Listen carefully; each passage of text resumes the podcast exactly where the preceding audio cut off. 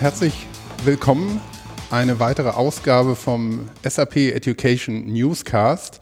Wir sind noch immer auf der LearnTech 2020 in Karlsruhe und am Rande dieser Messe hat unser heutiger Gast Stefan Diepholder sich Zeit genommen, um mit uns ein bisschen zu sprechen oder mit mir vielmehr. Der Thomas Jenewein, unser Co-Host, der hat hier auf der Messe so viel zu tun. Der kann leider nicht dabei sein, obwohl wir das ursprünglich mal angedacht hatten.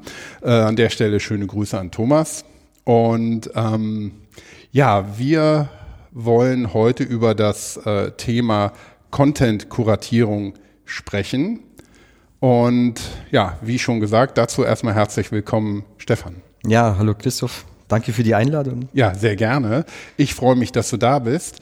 Ähm, ich habe schon gesagt, du bist Content-Kurator, aber auch Experte und Berater für digitales Lernen und das schon einige Zeit und bist zudem auch sehr aktiv in der Corporate Learning Community, CLC.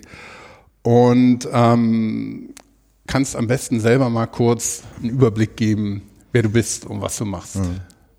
Ja, also mein Name ist Stefan Diepholler. Ähm, ich bin zu Hause in Wiesbaden, äh, bin verheiratet, habe zwei Töchter, zwei ganz tolle und genau. Ähm, ich beschäftige mich eigentlich seit 1999 äh, aktiv mit Online-Lernen, selbstbestimmten Lernen bin auch, glaube ich, 2000 war ich zum ersten Mal auf der LearnTech. Also ich habe jetzt fast das 20-Jährige. Also ich mhm. bin schon so ein richtig alter Hase. Ich habe auch, äh, habe das auch studiert. Also ich habe Erwachsenenbildung und Diplompädagogik eben studiert. Mhm. Habe früher äh, viel Content äh, selbst produziert, habe dann irgendwann äh, große Unternehmen beraten, wie sie mit wie sie Contents mit Contents lernen können. War mal in einem Pharmakonzern und habe da Change Management in Richtung Selbstorganisation und Blended Learning, also selbstorganisiertes Lernen gemacht, aber bin jetzt relativ lang schon ähm, als, als, ja, als Dienstleister unterwegs. Manchmal eben in Agenturen und manchmal so seit zwei Jahren bin ich jetzt selbstständig und Du hast ja gefragt, äh, wie man Content-Kurator wird. Genau, wie, das würde mir auf den Nägeln brennen. Ja, wie genau. kommt man dazu, Content-Kurator zu werden? Weil es ist ja nicht so eine alltägliche mhm. Berufsbezeichnung, würde ich meinen. Ne? Also es ist so, ich habe, ähm, wie gesagt, ich habe früher Contents immer selber gemacht und wir haben auch immer gesagt, man muss jeden Content selber machen. Und ich bin, glaube ich, 2013 bin ich in eine Agentur eingestiegen, die heißt, äh, oder die hieß äh, die E-Learning AG. Und da hatten wir die Idee, wir machen ähm, eine Cloud, das war eine Cloud-Lösung und haben da von allen möglichen Agenturen zuerst mal im deutschsprachigen Bereich, dann auch irgendwann international die Inhalte gesammelt, auf die Cloud gestellt und dann allen zur Verfügung gestellt. Also wir haben damals ein Pay-per-Use-Modell eingeführt, mhm. wo man einfach sagen konnte, okay, ähm, ich suche jetzt einen, einen, ein Videotraining zum Thema, keine Ahnung, zu irgendeinem Thema eben mhm. und äh, das konnte man direkt praktisch buchen und man musste den Content nicht mehr aufs LMS bauen und ich wusste damals nicht, dass es eben Content Curation ist oder Content aggregieren, mhm. sondern wir sind halt zum Beispiel dann eben zu den ganzen Herstellern gegangen. Die ersten Hersteller, die haben gesagt, nein, und wir wollen den Content bei uns behalten und es funktioniert nicht. Und irgendwann hatten wir die ersten fünf bis zehn Inhaltegeber und die haben dann gemerkt, also wir geben den Inhalt gar nicht raus, sondern wir geben dann praktisch nur die Verknüpfung zum Inhalt weiter zu den einzelnen Kunden. Und das war praktisch mein, mein erster Job als Kurator. Also wir haben zum Beispiel, ja, zu uns kamen Kunden, die haben gesagt, wir haben ein bestimmtes Thema, Schweißen, äh, kam ein großer Industriekonzern, äh, könnte für uns da Content äh, bereitstellen. Haben gesagt, ja, mhm. haben wir nichts auf der Plattform, aber wir gehen mal auf die Suche. Ich habe zum Beispiel einmal äh, mit meinem Kollegen Bernd Wies damals haben wir eine, eine große Recherche auch für einen Konzern gemacht, wo wir weltweit zu bestimmten Themen also Content gesucht haben. Mhm. Das war also das war so meine meine erste Verbindung zu Curation, was Learning angeht. Witzigerweise habe ich schon viel früher kuratiert. Also ich habe ganz früher, ich war viel in Brasilien unterwegs früher und habe dann auch mal äh, so einen Teil von dem brasilischen, brasilianischen Reiseführer geschrieben. Und da habe ich damals schon zum Beispiel in das Papier rein habe ich äh, Links, also ich habe glaube ich da 1000 Links, habe ich da reingepostet. Analog. Noch, analog, ja, ja. totes, äh, totes Holz, ja. Also analog habe ich Internetlinks reingemacht, aber mir war das wichtig, wirklich die richtigen Links reinzubauen und mir ist dann klar geworden, so dieses Mindset eines Kurators, einfach äh, empathisch äh, dran zu denken, was für einen anderen jetzt wertvoll sein könnte, das hatte ich damals schon. Also das musste ich gar nicht lernen. Und jetzt, äh, wo ich mich später dann halt beschäftigt habe, was so ein Kurator eigentlich ausmacht, äh, ist mir klar geworden, okay, das ist einfach eine Denke. Also ein guter Kurator braucht auf jeden Fall sehr viel Empathie, der muss seine die Zielgruppe kennen, für, für was er für, für die er bestimmte Dinge tut und äh, das ist halt wichtig. Mhm. Äh, nach dieser, also nach dieser Zeit bei der E-Learning AG war es dann so, also wir hatten, witzigerweise sind dieses System, haben heute sehr viele Hersteller hier, also viele Content-Hersteller haben dann das nachgebaut, äh, was auch ganz cool ist. Es, äh, leider ist es bei uns nicht weitergegangen, weil es, da gab es, also wir haben zu spät Geld genommen, wir haben nur für aktives Lernen Geld genommen mhm. und nicht für die Bereitstellung. Und deswegen gibt es die Firma nicht mehr, aber die Idee lebt auf jeden Fall mhm. weiter. Was meinst du genau mit System? Also dieses System, dass du ein Content da hast, dass du nicht mehr zum Beispiel wie bei LinkedIn Learning, dass du ein komplettes Portfolio mit 13 oder was weiß ich wie viel tausend äh, Inhalten kaufst, sondern dass du punktgenau äh, relevante Inhalte reinstellst in bestimmte Umgebungen rein. Mhm.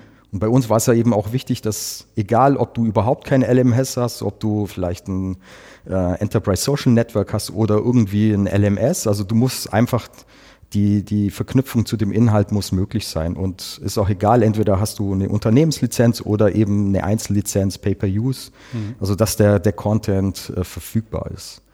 Was wir nicht hatten damals, muss ich auch sagen, äh, wir hatten keine Idee, wann dieser Content jetzt relevant ist. Also ich habe ab und zu mal Anfragen bekommen und haben gesagt, Herr Dieper, ich suche den und den Content zu dem und dem Thema, haben Sie da was? Und ich wusste, dass wir in diesen 1200 Inhaltsschnipseln das hatten, aber ich wusste nicht, wie der Content heißt, weil ich ihn halt selber nicht gelernt hatte und ich wusste auch nicht, wie man beschreibt. Und ich habe dann gesucht und habe gesagt, na, ich finde nichts. Mhm. Und das ist auch, wenn ich heute über die Lernte gehe, ist es auch immer, immer noch das gleiche Problem. Ja, also es gibt ganz viele Hersteller mittlerweile, die riesengroße Content-Bibliotheken haben mit ganz tollen und unterschiedlichen Herstellern, also von, keine Ahnung, zusammengefassten Büchern bis hin zu Videoinhalten. Aber ich fange dann wieder genauso an, wie wenn ich bei Google suchen würde oder bei YouTube. Ja, wie heißt denn jetzt dieser einzelne Tag? Also ich habe jetzt keine Ahnung zum Beispiel von künstlicher Intelligenz. Was, nach was suche ich jetzt eigentlich? Ja, und Mhm. Es funktioniert halt, wenn ich zum Beispiel ein Thema habe, wo ich äh, mich noch nicht so gut auskenne, funktioniert halt besser, äh, wenn ich was empfohlen bekomme. Ja, wenn ich zum Beispiel jemanden habe, der der sich total gut mit KI auskennt und der sagt, ja, für einen ganz blutigen Anfänger würde ich jetzt zum Beispiel empfehlen, guck dir mal dieses Video an oder schau dir zum, äh, guck, oder hört dir zum Beispiel mal diesen Podcast an. Da kriegst du mal eine Idee, um was es überhaupt geht. Mhm. Und da muss ich einfach nicht suchen. Und das ist, ähm, das ist praktisch ein menschlicher Filter. Also was ein Kurator tut, ist, ähm, er filtert aus diesem Überfluss an Informationen, die es äh, sowohl im Internet gibt als auch woanders, filtert er Dinge. Und was er dazu noch macht, ist, ähm, er belässt sich nur, nicht nur beim Filtern, sondern der organisiert es. Also er, wie du zum Beispiel was machst, äh, du machst Podcasts, ja, also du, du bringst Experten an den Tisch, Du interviewst die, du versuchst irgendwie die Essenzen rauszuholen und das nennt sich, ähm, also im Kuratieren nennt sich das Sense-Making. Also du gibst einen Wert dazu. Also ja. du, du machst was Besonderes draus. Du könntest jetzt auch sagen, ja, es gibt, du machst zum Beispiel einen Blogpost oder schickst nur einen Link auf Twitter äh, zu einem Artikel, den du gelesen hast zu Content Curation. Nee, du willst dir selber ein Bild machen. Du willst dir selber was rausholen aus unserem Gespräch. Also du bist auch ein klassischer Kurator. Oh, habe ich ja, mir genau. was dazugelernt genau, heute. Ja, genau. Das hat sich gelohnt. also Kurator kann man auch zum Beispiel beschreiben, wenn du, also ein klassisches Bild von einem Kurator ist ein Museumskurator. Also ja. Er macht die Kunstwerke nicht selber, also der macht nicht die Videos selber, der macht die Podcasts nicht selber, er macht die WBTs oder die, die einzelnen Lernbausteine nicht selber. Aber der schafft den Lernraum, also der schafft die Atmosphäre, ähm, der guckt, wie er diese einzelnen Artefakte oder die einzelnen digitalen äh, Inhalte an, äh, anordnet. Also heute heißt es, glaube ich, Lernpfade machen, was zum Beispiel so ein System wie Degreed ganz gut kann. Ähm, der guckt auch, dass es passt für die Zielgruppe, weil ja, es muss halt die Stimmung, es muss alles passen und der, der dann reingeht in das Museum, der muss sich ja auch wohlfühlen. Also die müssen ja auch ein Erlebnis haben. Und das ist eigentlich genau das, was ein Kurator ausmacht. Also der, der kümmert sich nicht nur, dass ein Bild irgendwie dranhängt und hängt es dann auf und dann hängt es da, sondern der, der schafft einfach die Atmosphäre und er, er denkt es aus der Sicht seiner, seiner Zielgruppe, also seiner Lerner. Ja, ja der, der Museumskurator oder eine Kuratorin von, von einer Ausstellung ist mir auch direkt in den Sinn gekommen, als ich ähm, in der Vorbereitung auf unser Gespräch ähm, gelesen habe, eben Content-Kurator. Und ähm, den Punkt, den du auch eingangs und, und jetzt nochmal erwähnt hast, diese Empathie für dein Publikum oder für die Besucher eben bei einer Ausstellung in dem Fall oder die Lerner in deinem Fall. Ich glaube auch, äh, das ist so ein essentieller ja, Punkt, den man, den man beherrschen muss, den man aber auch lernen muss. Ähm, und äh, bei einer Ausstellung ist es so, dass man ohne gleich zu denken, der hat oder die hat keine Empathie gehabt, aber man, man spürt das direkt, wenn, wenn man unglaublich oder wenn man merkt, die, die Leute um einen rum und man selber, man findet keinen Zugang zu dieser Ausstellung. Und ähm, warum auch immer sei es, dass es die falschen Dinge sind, die ausgewählt wurden oder der, der falsche Weg beschritten wurde, ähm, ist das dann auch vergleichbar mit, ähm, ja, ich sag mal, schlecht kuratiertem Lerncontent, mhm. wenn der Lernpfad meinetwegen Mist ist, aber der, der Kurator oder der, der es gemacht hat, gedacht hat, boah, das ist eine super Sache, da, so stelle ich mir das jetzt vor, so muss das sein. Und dann kommen die Lernenden und ähm, sind völlig verzweifelt, mhm. weil sie desorientiert sind oder, oder die Motivation ganz schnell in den Keller geht. Kann man das so ungefähr vergleichen? Ja, also schlechte Kuratierung ist immer was, was nicht relevant ist. Also wenn ich zum Beispiel, das siehst du oft bei Blended Learning Szenarien, ähm, da sitzen Personalentwickler in ihrem, ich sag mal, despektierlich Elfenbeinturm mhm. und bauen einen Lernpfad zusammen, stellen das dann ins LMS rein und sagen, so, das ist jetzt die Lösung. Das ist wie wenn du in die Schule gehst, ja, one size fits all. Das passt halt nicht. Ja. Es gibt Vorwissen, es gibt äh, Lern, also Arten und Weisen, wie du lernst und so weiter. Und äh, das, du hast halt, du zeigst da auch halt auch keine Liebe deinem Gegenüber, ja. Es kann natürlich auch sein, dass der Content an sich schlecht ist. Also er ist outgedatet, er hat zum Beispiel keine Fakten, das sind einfach so Meinungen oder so. Also ein lustiges Thema ist immer, ich, ich will es nicht sagen, aber so diese Hype-Themen wie Working Out Loud. Mhm ich finde es immer spannend, dass äh, Working Out Loud mittlerweile für alles zum Beispiel funktioniert. Also es funktioniert für bestimmte Dinge super gut. Also ich, hab, ich bin selber Fan, absolut. Und Working Out Loud, dieses Vernetzen, dieses selber sich Lernziele setzen, passt halt super, super gut mit äh, Content Curation zusammen. Weil ich habe es zum Beispiel erlebt bei Circle, dass du sagst, dein, einer von deinen Kollegen, der sagt jetzt, das ist mein Lernziel und dann heißt, hey, da kenne ich jemanden. Ja, also du hast dann zum Beispiel einen Experten kuratiert und sagst, ja, ich, ich rufe den vorher an und dass er die, mit dir spricht und oft hast du ja dann nicht nach zwölf äh, Wochen hast du die Lösung, sondern schon nach drei Wochen. Dann suchen sie sich neue Ziele. Also, mhm. also das ist klassisch kuratieren, dass du sagst, oh, ich, ich denke an den anderen. Ja. Mhm. Vielleicht mhm. zur Erklärung Circle, ähm, das sind eben, eben so Gruppen von Menschen, die sich bei dieser Methode Working Out Loud immer wieder treffen und dann zusammen interagieren, sich genau. austauschen. Genau. für diejenigen, die es nicht wissen, da hatten wir auch schon mal eine, eine, Folge zu, die können wir dann auch nochmal in den, in den Show Notes ähm, verlinken. Aber das ist, ist natürlich ein spannender Aspekt, dass ähm, dass man sowieso generell Methoden nicht ähm, ja, so one size fits all, völlig willfährig, ja. weil das ist jetzt die Sau, die durchs Dorf getrieben wird ja. und die müssen wir jetzt überall anwenden. Und äh, da diesem Grundgedanken wäre dann, wie ich dich verstehe, ähm, ja, Content-Kuration wirklich das, das, das, Gegenmodell, also das wirklich sagt, genau. nee, one size fits for all ähm, funktioniert nicht. Man sieht es schon auch in der Schule ähm, dass es häufig nicht funktioniert, ähm, sondern man, man muss das auf ein persönlicheres Level bringen. Genau, also ähm, vielleicht ist auch ganz gut, was ich das Beispiel von der Jane Hart, so dieses kontinuierliche Lernen, das finde ich wichtig. Also, dass du sagst, okay, jeder kann eigentlich so ein, so ein bisschen kuratieren. Also wenn du, wenn du morgens hingehst, dass du halt die ersten zehn Minuten nicht verwendest, um dir direkt gleich mal die E-Mails anzugucken und sagen, oh, ich, ich bin jetzt schon voll drin in der Maschine, sondern dass du sagst, ich nehme mir die ersten zehn Minuten und gucke mir einen kleinen Videoteaser an. Ich, ich äh, lese einen Blogpost, was Thomas zum Beispiel gerade geschrieben hat oder Jochen Robes und mhm.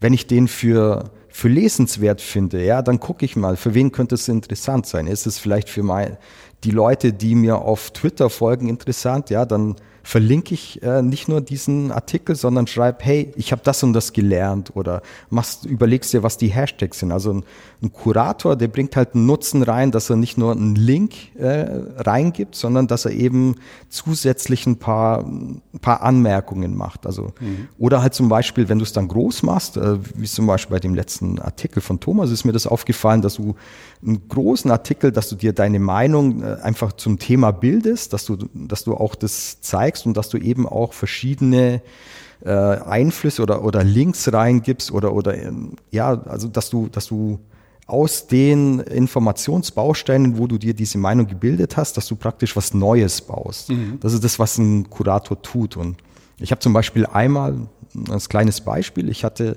überhaupt keine Ahnung von Blockchain, aber es war damals bei der Co Corporate Learning Community war das Thema vor anderthalb, ja, 2018. Und dann habe ich mir gedacht, äh, wie schaffe ich mir denn jetzt das am besten drauf? Und dann habe ich mir gedacht, so, ich lese mir einfach mal ein paar Seiten, also ein paar, paar Sachen durch. Ich habe ein, zwei Videos hatte ich schon gehabt. Die habe ich zum Beispiel über die Timeline von LinkedIn. Das waren Leute, die ich gut kannte, wo ich gesagt habe, ah, die, die haben Ahnung von dem Thema und die habe ich mir dann gemerkt. Also das ist so mein täglicher Workflow. Also ich habe so ein äh, ich nehme so ein Tool, das heißt Refind und äh, wenn ich zum Beispiel ein Video habe, was ich mir näher anschauen will, aber jetzt keine Zeit habe, dann sage ich so Reread. Mhm. Und dann habe ich mir das angeguckt und dann habe ich praktisch aus einzelnen Videos, aus zusammengefassten Büchern, aus Blogposts von, von Medium zum Beispiel, habe ich dann äh, mir einen Artikel geschrieben und habe gesagt, okay, was, was könnte jetzt diese Corporate Learning Community da interessieren? Und habe dann halt Fragen reingestellt und habe dann auch meine Meinung dazu gepostet. Und das mhm. war meine Vorbereitung zu meiner Session, äh, wo ich dann über Blockchain diskutieren wollte. Was hat, hat das eine Relevanz? Also für was könnte man es einsetzen? Und hat dazu geführt, dass ich irgendwie 70 Leute hatte, die ja alle schon vorher diesen, diesen Post gesehen haben und gesagt, ja, ich kann mir jetzt irgendwie ein bisschen was drunter vorstellen äh, lass uns da diskutieren. Und war natürlich irgendwie meine Vorbereitung völlig kaputt, weil ich habe mit maximal 20 gerechnet. ja, ich habe ja. so eine Interaktion äh, vorbereitet. Aber ich habe da gemerkt und da kamen dann Leute auf mich zu und haben gesagt, ja, du kennst dich ja gut aus und du musst ja Blockchain weitermachen. Sag ich, ich habe gar keine Ahnung. Also vor zwei Wochen wusste ich noch gar nicht, um was es geht. Also Content Curation ist eine unheimlich effektive äh, Methodik, sich Dinge einfach ähm, anzueignen. Auch Themen, die neu sind und was dann halt cool ist, ist, wenn du das dann weitergibst. Also ich arbeite zum Beispiel nach dem Framework von dem Harold Sharkey, der letzte, letztes Jahr auch hier war. Da bin ich ein riesen Fan von und das ist ganz einfach. Das heißt Seek, Sense und Share. Mhm. Also Seeking ist, wenn du Dinge aktiv suchst, wenn du sagst, ja, ich habe jetzt ein Thema, ich möchte endlich wissen, wie KI funktioniert und dann suchst du was. Es kann aber auch eher passiv sein, zum Beispiel. Ähm, dass du irgendwelche Feeds hast auf LinkedIn, auf Twitter oder auch zum Beispiel im internen Netzwerk, wo du weißt, okay, das ist jetzt ein Spezialist für KI, äh, da gucke ich mal, was der, was der macht. Dann kommt es so automatisiert zu dir. Mhm. Und äh, die Dinge, die, die sammelst du halt, machst dir vielleicht irgendwelche, irgendwelche Portfolios und äh, irgendwann ähm, verarbeitest du die einfach weiter mhm. oder auch nicht. Ja. Ähm, an der Stelle ähm, liegt natürlich dann so ein bisschen die, die Frage ähm, im Raum, ähm, wenn du dann in so einer universellen Meta-Rolle bist, also ähm, nicht der, der Content-Experte sein musst, sondern derjenige, der den richtigen findet, äh, sucht, findet und zusammenstellt, ähm, das wäre dann im Gegensatz zu dem Beispiel mit dem Museum, wo ja meist die, der Kurator oder die Kuratorin von der Ausstellung auch Experte in diesem Gebiet sind.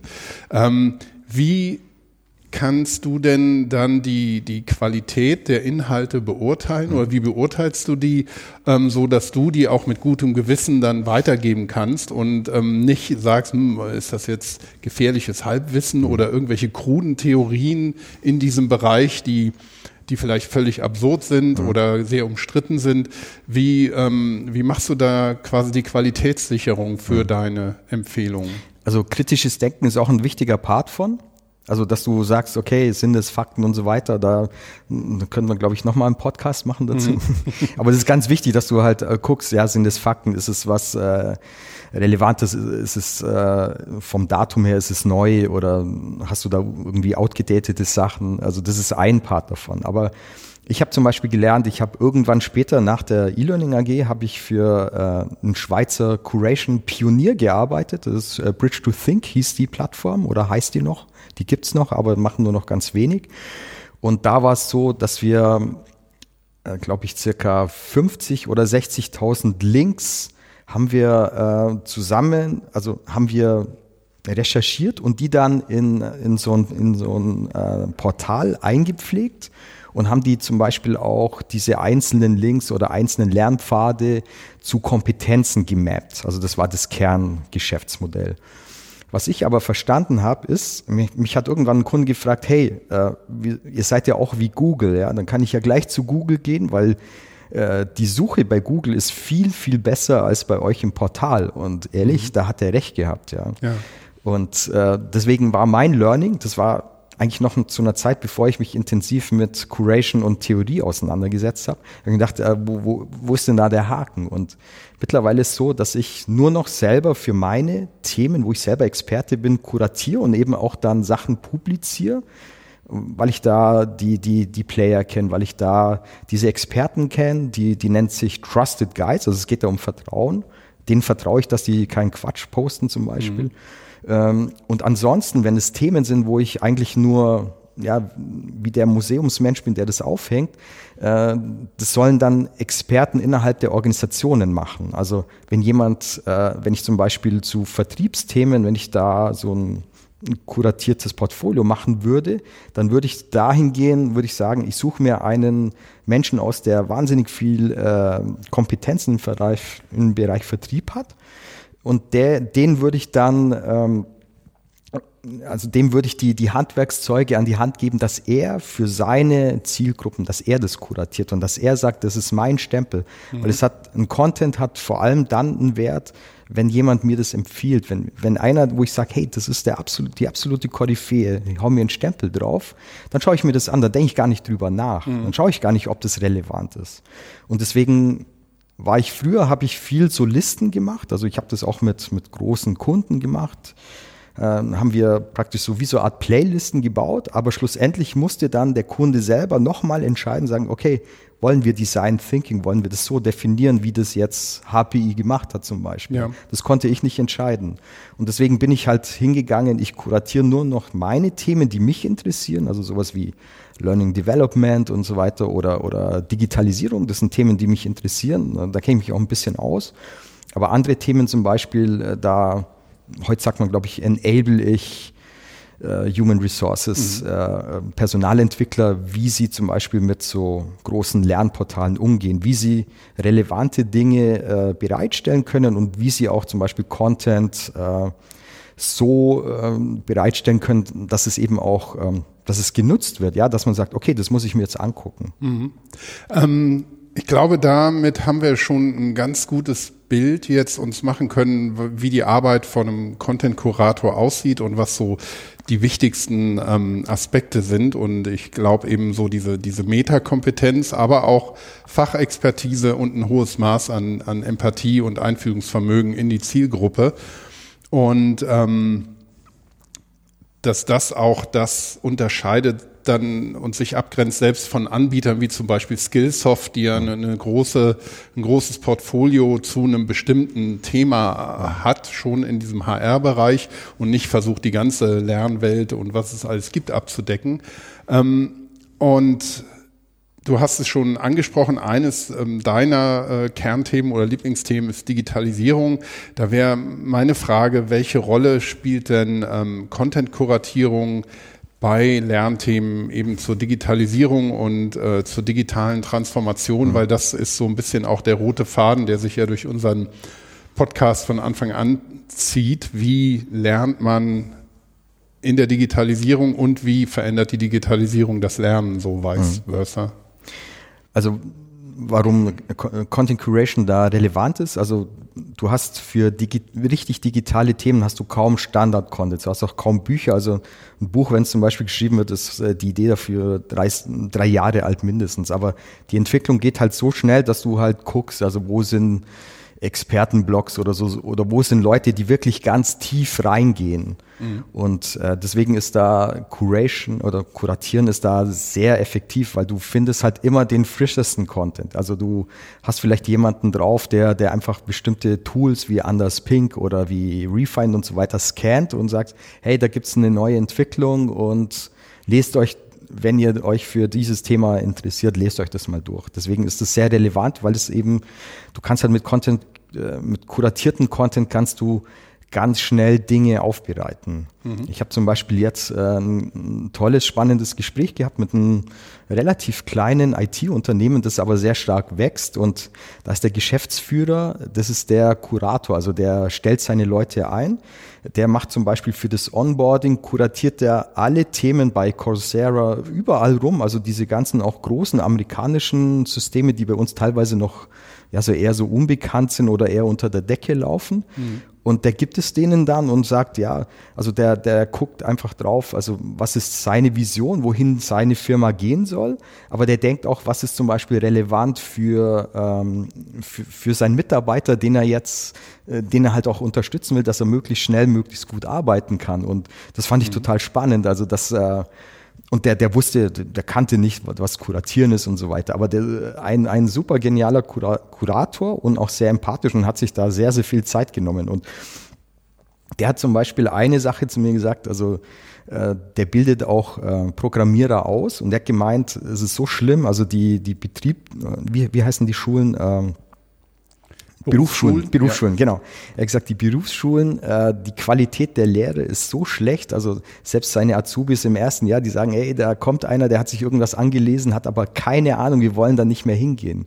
Und die Idee ist jetzt zum Beispiel zu sagen, ja, er macht es mit seinen Experten, macht er praktisch Online-Videos, mhm. und hat jetzt auch schon ein paar Kollegen, ein paar andere Firmen irgendwie äh, angefragt und haben gesagt, hey, wollt ihr da mitmachen? Also, weil wir wollen unsere Azubis nicht mehr da reinschicken, das ist irgendwie verlorene Zeit und äh, also das ist so, so funktioniert Digitalisierung. Ja. Also es ist halt diese Geschwindigkeit und auch die, dieses Neue, also es gibt kein Erfahrungswissen, wir wissen nicht, was KI mit uns macht, wir wissen nicht, was in einem Jahr passiert, wir wissen auch nicht, was in fünf Jahren passiert, rennen wir nur noch mit äh, Google Glasses oder wie auch immer rum. Wir wissen es einfach schlicht ja. nicht. Und ähm, deswegen ähm, bist du da, kannst du da relativ einfach immer am, am Puls der Zeit sein und auch eben neue Dinge äh, schnell und äh, auch relevant entwickeln. Hm.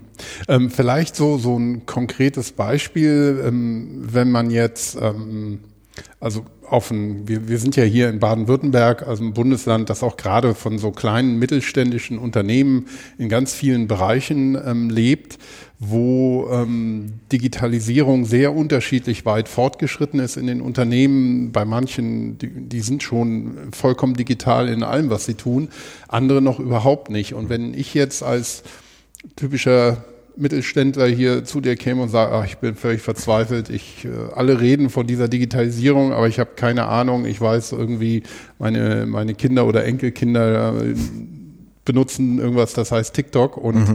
wenn ich mir das angucke, das kann es ja nicht sein, was ist denn überhaupt jetzt mhm. Digitalisierung, wo fange ich da an, was, was würdest du für den erstmal zusammenstellen und seine Mitarbeiter oder welche Fragen würdest du stellen? Also ich würde auf jeden Fall fragen, was, was, seine, äh, was sein Vorwissen ist oder was er, was er eigentlich lernen möchte. Also, mhm. und dann kann ich sagen, okay, erklär mir mal TikTok. Oder es könnte sein, äh, dass er sagt, ich will wissen, wie es funktioniert. Also was, was sind die Features? Mhm. Und dann kannst du halt auch äh, auf die Suche gehen, ja. Oder ähm, ich würde zum Beispiel sowas wie Reverse Mentoring machen. Ich würde ihm empfehlen, sagen, hey, hast du denn irgendwie einen 17-Jährigen bei dir? Äh. Guck mal, ob der TikTok macht und sag dem doch mal, er soll mal ein zwei Minuten Video äh, auf seinem Smartphone äh, machen und äh, mal kurz in seinen Worten erzählen, wie TikTok funktioniert. Ja. Also ich würde wahrscheinlich die letzte äh, Sache nehmen. Mhm. Also habe ich auch zum Beispiel ein lustiges Projekt gehabt. Da habe ich eben genau, da ging es um, um, um Video-Learning und die, also das war ein Kunde, der hatte weder ein Videostudio noch sonst was, auch ein Mittelständler und wir hatten dann irgendwann die Idee, hey, ihr habt doch sicher irgendwie Azubis. Ja, die sind super. Die sind super fit mit äh, allem, was, was Smartphones oder so angeht. Und die machen jetzt äh, ganz hands-on mit Smartphones äh, Erklärvideos und funktioniert super. Alle sind happy. Die sprechen eine Sprache. Es ist irgendwo in Baden. Also ja. genau sowas. Also äh, es hat natürlich, also ein Kurator ist nicht nur jemand, der jetzt irgendwie, äh, sag ich mal, das Internet oder irgendwelche Portale nach, nach Standard-Content sucht, sondern äh, der versucht natürlich auch irgendwie, äh, ja, einfach Ressourcen, die da sein könnten, irgendwie aufzutun. Also er ist so ein bisschen wie, wie ein Trüffelschwein oder wie ein, der, der. Das ist ein schöner Vergleich, genau. ja, der, ja. Ja, und, oder der, der äh, Robin Good, was auch so einer meiner meiner, meiner Favorites ist, den, also der hat super viel gute Sachen auch zu, zu Content Curation äh, publiziert. Der sagt, du bist wie ein investigativer Journalist. Mhm. Und oft ist es zum Beispiel auch so, wenn du, ähm, wenn du jetzt zum Beispiel äh, ein Video schaust, ähm, was vielleicht bekannt ist, ähm, dann sagt, okay, weil du hast ja deine Filterblasen, deine Bubbles und irgendwie, äh, wenn einer das dann liked auf Twitter, dann liken es dann irgendwie alle, die in deiner Bubble sind. Aber wenn du dann zum Beispiel die, die richtig äh, Gold Nuggets, die findest du zum Beispiel ganz unten, wenn irgendwelche äh, Kommentare zum Beispiel dran sind. Dann schickst du zum Beispiel einen Link, da gibt es so einen Link, so einen ganz kleinen Link auf so einen Kommentar und dann drückst du drauf und dann auf einmal, boah, kostenloser äh, Kurs zum, zum Thema Filmen mit Smartphone, wo du nicht schneiden musst. Also so mhm. ist es mir mal gegangen. Und dann habe ich da drauf geklickt und dann gesagt, wow, wie cool, der ist echt kostenlos. Und dann habe ich das Portal kennengelernt, das war der, das Portal von der Journalistenschule irgendwie. Mhm. Und dann findest du halt diese Goldnuggets. Also du bist schon, also ein Kurator ist, ist schon eine anstrengende Arbeit. Also du musst schon wirklich tief reingehen, ja. dass es auch wirklich, dass es wirklich relevantes und gutes Material kommt. Also das reicht nicht so ein bisschen, äh, sag ich mal, einfach die Timeline so zu scannen und dann zum einfach retweeten oder so. Mhm. Ja, aber das sind, glaube ich, auch ein paar gute Tipps und, und Hinweise schon für ähm, Hörerinnen und Hörer, die, die vielleicht sich auch jetzt denken, ja, also ich würde auch gerne mal Content kuratieren mhm. für meine Lerner im, im Unternehmen zum Beispiel. Ähm, und diesen Vergleich mit Trüffelschwein oder das klingt auch ein bisschen wie ein Schatzsucher. Ja. Ähm, und da schließt sich ein bisschen der Kreis zu dem Beispiel, das du am Anfang genannt hast. Ähm, das macht jetzt für mich richtig Sinn, nämlich, ähm, dass du ähm, einen Reiseführer gemacht hast. Und es ist ja quasi der, der Hitchhiker's Guide durch das Internet oder durch, ja, noch mehr ja eigentlich, durch die, die digitale Lernwelt um, um da die, die besten und richtigsten Sachen mhm. zu empfehlen. Also was, was zum Beispiel auch wichtig ist, äh, ist, dass es auch nicht nur beim Content bleibt, sondern ähm, ich habe da letztes Jahr ein Tool kennengelernt, das heißt Skimio, das ist aus München. Und die haben so diesen Lernprozess in vier Phasen eingeteilt. Das ist der, die erste Phase heißt Think, ja, denk mal drüber nach, selbstbestimmt. Was willst du eigentlich lernen? Das zweite ist Read. Da hast du im Idealfall eine Umgebung, wo schon Dinge empfohlen worden sind, wo Sachen schon kuratiert sind. Ähm, die dritte Phase heißt Talk, also dass du anfängst drüber zu reden, wie wir jetzt. Also mhm. ich fange jetzt mit dir an äh, zu sprechen und dann fange ich an zu verstehen, was Content Curation ist. Mhm.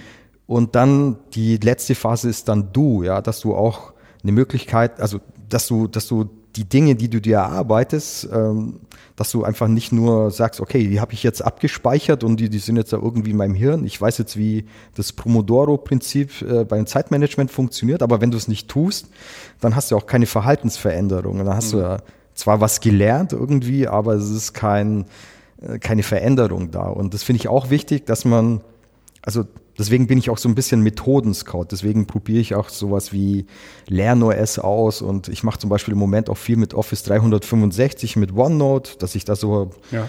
Ähm, ja, Portfolios zusammenstelle zu meinen Themen und da lernen zum Beispiel meine Kunden, wie Content Curation funktioniert. Also das mache ich zum Beispiel, wenn ich Workshops mache, mache ich so, so Portfolios auf OneNote meistens. Ich habe zwar auch eine PowerPoint, aber die, die nutze ich fast nicht mehr und die fangen dann an zu lernen anhand meines Portfolios, wie sie ihre eigenen Portfolios mit ihren eigenen Themen machen können. Und Curation ist halt völlig äh, Tool-agnostik, also du kannst es mit allem machen. Also mhm. gestern habe ich zum Beispiel das Tool Padlet genommen. Das ist wie so ein, ja, so, so, ein, so ein öffentliches Blackboard, da kannst du dann was reinschreiben. Das funktioniert auch ganz gut, wird zum Beispiel im angelsächsischen Raum in Schulen ganz oft genutzt. Mhm. Aber auch zum Beispiel meine Tochter hat das jetzt auch genutzt, ja. Und ähm, das ist eben was auch für Mittelständler. Also du musst jetzt nicht jetzt mal einen Ausschreibungsprozess anderthalb Jahren, dass du mal ein LMS hast ja, und ja. Äh, dann hast du eine leere Datenbank und kein Content, sondern du kannst halt direkt loslegen, egal was. Und du kannst, ich habe zum Beispiel ganz viel meinen ersten Working Out Loud Circle, den habe ich äh, mit E-Mails kuratiert. Ja, ich habe gesagt, hey, ich habe keine Ahnung, wie es geht, aber der der Joachim, der hat mir auf dem Barcamp das erzählt und ich bin angefixt. Ja. Und dann habe ich gesagt, die und die würde ich einladen, habe ich die Xing-Profile oder LinkedIn-Profile reingenommen und habe dann noch ein oder zwei Links äh, gemacht zu, hey, so, so sollte Working Out Loud funktionieren. Habe John Zapper irgendwie verlinkt und dann haben die gesagt, ich glaube, nach zwei Tagen hatte ich acht Leute, die da mitmachen wollten. Ja. Und aber das war so eine lange Mail. Ja. Denkst du eigentlich, okay, lange Mail liest keiner? Aber, aber eine zum Beispiel, die Steffi hat gesagt, äh, keine Ahnung, aber ich mache mit. Cool. Und das ja. ist halt auch so was, äh, das bringt halt den Wert, also weil äh, du hast halt, die kannten mich oder die haben irgendwie eine Idee gehabt, wer ich bin und deswegen haben sie die Mail gelesen. Also das ist so der, der, der erste Schritt. Du bist so ein Trusted Guide. Und dann habe ich mir halt die Mühe gemacht, denen zu sagen, um was es eigentlich geht. Und ich konnte es ja nicht so gut in meinen Worten äh, erklären. Jetzt kann ich es machen, weil ich es erlebt habe. Aber ich habe das halt andere erklären lassen, die es besser konnten. Und das mhm. war cool. Also sowas kann man auch machen. Also man kann, man kann eigentlich immer kuratieren und wenn du zum Beispiel auch die ganzen großen Portale anschaust, wie Twitter oder Google, das, jeder hat eine andere, äh, ich glaube New York Times auch mittlerweile, dass jeder irgendwie einfach eine andere Frontseite hat. Mhm, ja. Weil es einfach die, da wird es zwar von Algorithmen gemacht, aber man versucht halt äh, nach den Bedarfen und nach den Vorlieben des Einzelnen einfach diese, äh, diese Systeme und auch die, die Inhalte zusammenzustellen. Mhm. Ja, ich äh, finde, also aus dem, was du alles erzählst, finde ich, kann man auch so ein bisschen rausschälen, dass Lernen wirklich immer so ein von Interaktion und Dynamik getriebener Prozess ist. Und ich habe ja in irgendeinem der letzten Podcasts mal äh, Thomas damit genervt, da ich gesagt habe, so klassisches E-Learning ist tot. Das will ja keiner. Ähm, so ein, E-Learning oder ein Web-based Training von sechs Stunden, da genau, also da, da fällt man schon in Ohnmacht, wenn, wenn man nur dran denkt, es machen zu müssen. Aber das, genau das, was du erzählst, dass man verschiedene Inhalte eben zusammenbringt und dann auch durch verschiedene Phasen da auch automatisch durchgeht und eben so eine Dynamik entsteht. Das passt gut hier zu dem, was wir hier machen beim Podcasten. Es gibt ja von ähm, einem Podcaster auch ähm, den Begriff, den ich schön finde, ähm, sprechendes Denken, hm. der wirklich 365 ähm, Tage ähm, lang glaube ich, ja, ich glaube 365 Episoden gemacht hat für seine Dissertation, wo er immer reflektiert hat, laut gedacht hat und bei diesem Sprechen eben sein Denken, seine Gedanken entwickelt hat. Und ich glaube, das ist auch was, was mir bei vielen Podcasts aufgefallen ist, im Gegensatz zu einem Format, das jetzt von einem Content-Experten erstellt wird und dann ähm, wird das fertig gebaut als Web-based Training und dann auch als One Size Fits for All in die Welt gestellt. Ähm, ist, ist doch ähm, Wissen zu, zu produzieren und zu generieren eben so ein äh, ja, kreativer Prozess. Und das ist, was du jetzt als Talk genannt hast, finde ich ein ganz wichtiger Aspekt dabei. Ja, auf jeden Fall. Also äh, Talk ist halt, das ist wie äh, lernend lernen. Also wenn, mhm man sagt ja auch zum Beispiel irgendwie, wenn, wenn Schüler, wenn die ihren eigenen Kollegen äh, irgendein Problem erklären können, dann haben sie es wirklich kapiert. Mhm, ja. Und so ist es hier genauso. Also wenn, wenn du als, ähm, wenn du als Kurator, wenn du deinen eigenen Blogpost geschrieben hast zum Thema, dann hast du es halt auch wirklich durchdrungen. Oder wenn du dann zum Beispiel hier sitzt bei dir und äh, wenn du zu deinem Thema auch mal wirklich äh, Sachen erzählen kannst und da auch irgendwie Zusammenhänge darstellen kannst, dann hast du so wirklich, wirklich gelernt und lernst natürlich beim Sprechen wieder neue Dinge dazu. Ja, ja. ja das ist schon ein wichtiger Aspekt. Ja. Wie sieht das denn aus bei dir die Frage, also aus meiner Sicht erübrigt die sich so ein bisschen, aber es würde mich trotzdem interessieren, ähm, wenn du jetzt für dich was Neues lernst, wie, hm. wie machst du das denn? Wendest du deine Methoden an oder hast du noch andere Ansätze? Es ist ganz, ganz unterschiedlich. Also ich bin, ich bin halt sehr neugierig und deswegen schaue ich mir ganz viele Dinge an, wo ich auch ganz viele wieder dann einfach äh, sein lasse. Aber äh, klar, also ich, ich bin ganz, ich lese viel, ich höre wahnsinnig gerne Podcasts, ich äh, schaue auch Videos an. Äh, wenn mich ein Video wirklich interessiert, dann gehe ich zum Beispiel hin und mache mir einzelne Screenshots und tu zu den einzelnen Screenshots mache ich mir äh, Assoziationen. Also was habe ich jetzt da für eine Assoziation? Oder habe ich es gelernt? Wo kann ich es anbieten? Ich mache das oft in OneNote, weil das eins meiner Lieblingstools ist. Und mhm. da kann ich wieder Sachen dann zusammenschieben. Ich kann dann, was weiß ich, ich kann ein Mindmap machen. Also ich, ich kann viel mit Mindmaps lernen, wenn ich sage, okay, ich habe ein Thema und äh, da, da baue ich mir irgendwelche Logiken auf. Ähm, ich muss aber drüber reden auch. Also sowas wie wir heute machen, äh, mhm. ist für mich auch ein wichtiger Teil meines Lernprozesses. Ähm, auch das, sag ich mal, jemandem zu erklären, was machst du jetzt eigentlich, was machst du jetzt als, als Content-Kurator? Ähm, ja, und halt das dann tun. Also manchmal habe ich, ich habe noch viele Themen, zum Beispiel Sketchnoten äh, mhm. ist was, was ich mir gerne also was ich gerne mehr machen würde. Ich habe angefangen zum Beispiel bei den, da gibt's von der Republika 2014, 2015, da hat der Ralf Appelt äh, zwei geniale Video, also zwei geniale Sessions gemacht, die auch auf YouTube sind. Kannst du praktisch dir so dieses Sketchnoting von der Pike ja. auf nachmalen. Ja, das habe ich mit meinen Kindern angefangen, aber irgendwann war ich zu faul und habe es dann sein gelassen, habe halt wie beim äh, Buchstabenlernen, ich habe halt A, B, C kann ich jetzt und ja. dann habe ich es nicht mehr getrainiert und jetzt habe ich vergessen, wie ich es ja. schreibe.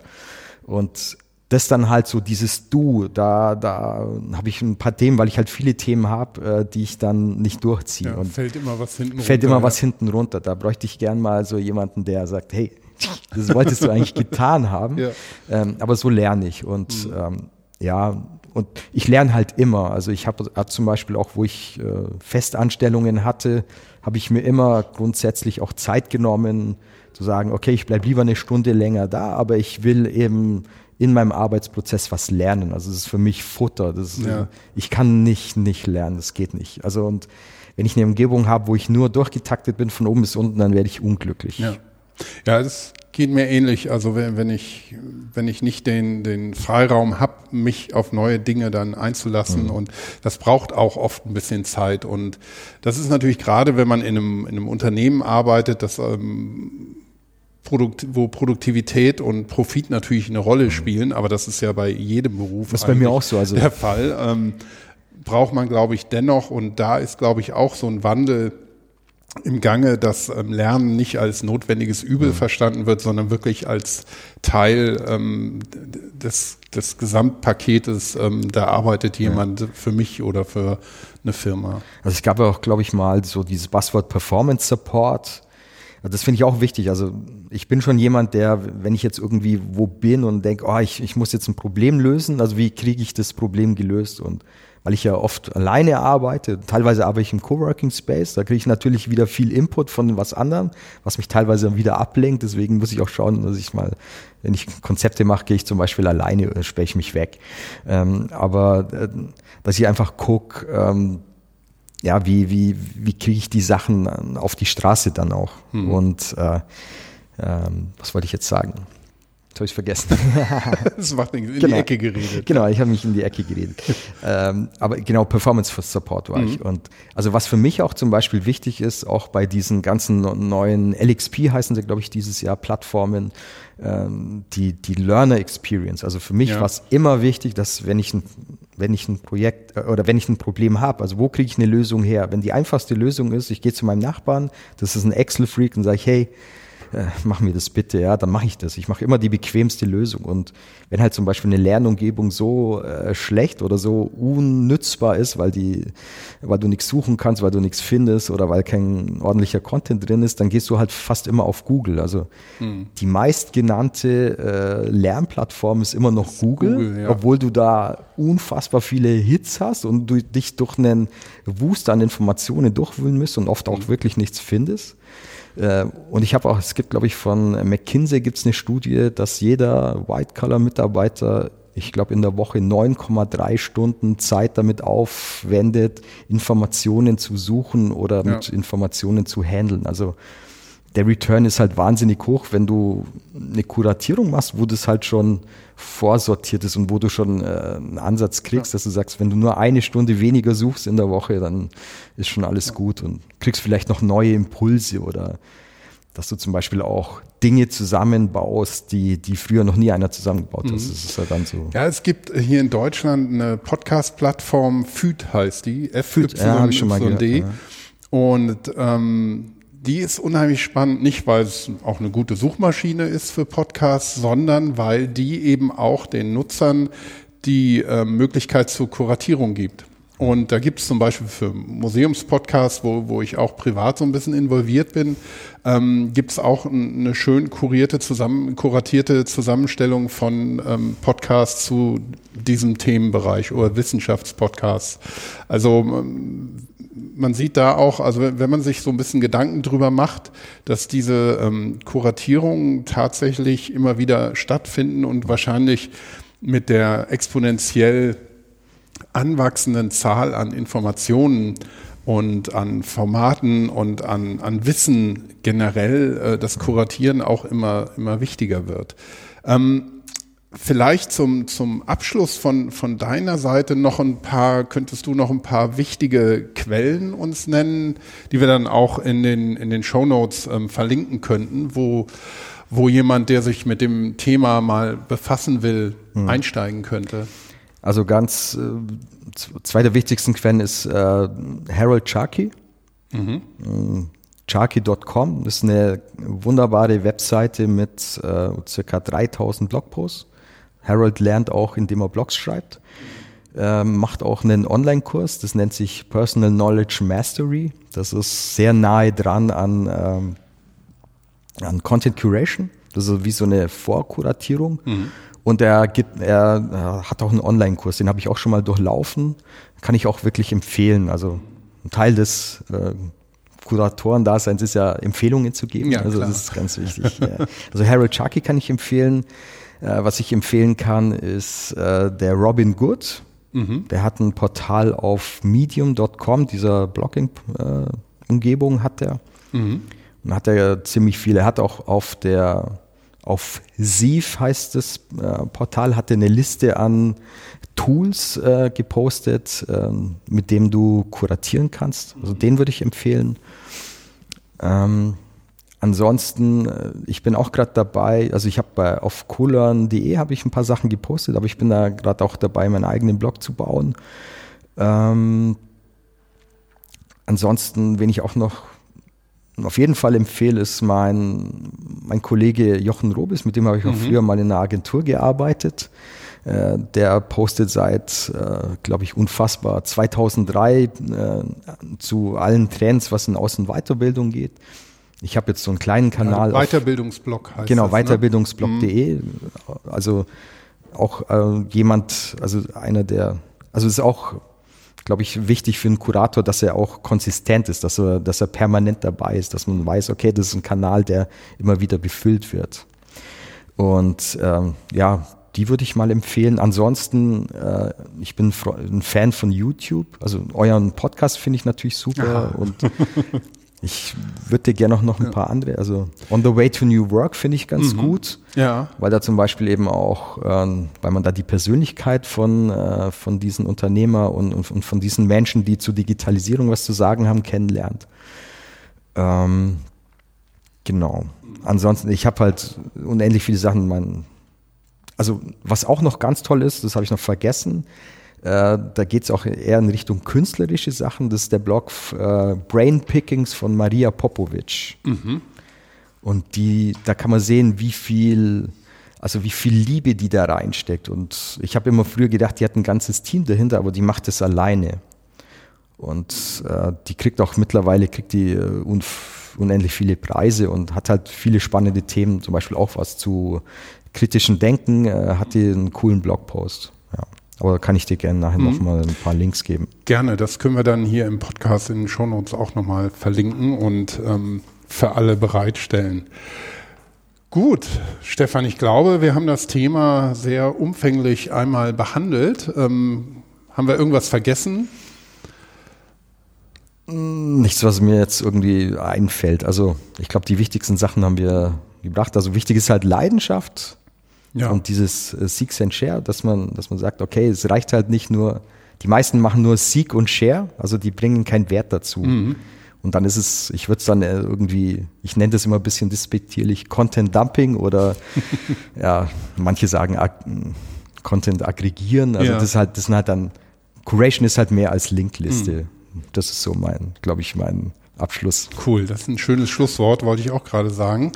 Ähm, Stefan Diepolder, vielen Dank, dass du hier warst, dir die Zeit neben der ähm, ja, Messe hier genommen hast. Und ich wünsche dir noch viel Spaß und Erfolg und äh, viele schöne Erfahrungen hier auf der, auf der Messe. Und ja, wir hören und sehen uns bestimmt wieder. Ich danke dir. Ja, vielen Dank. Es war echt eine, eine coole Erfahrung und äh, das ist jetzt, glaube ich, mein zweiter Podcast, aber war echt cool. Danke. Ja, super. Spaß gemacht. Tschüss. Ciao.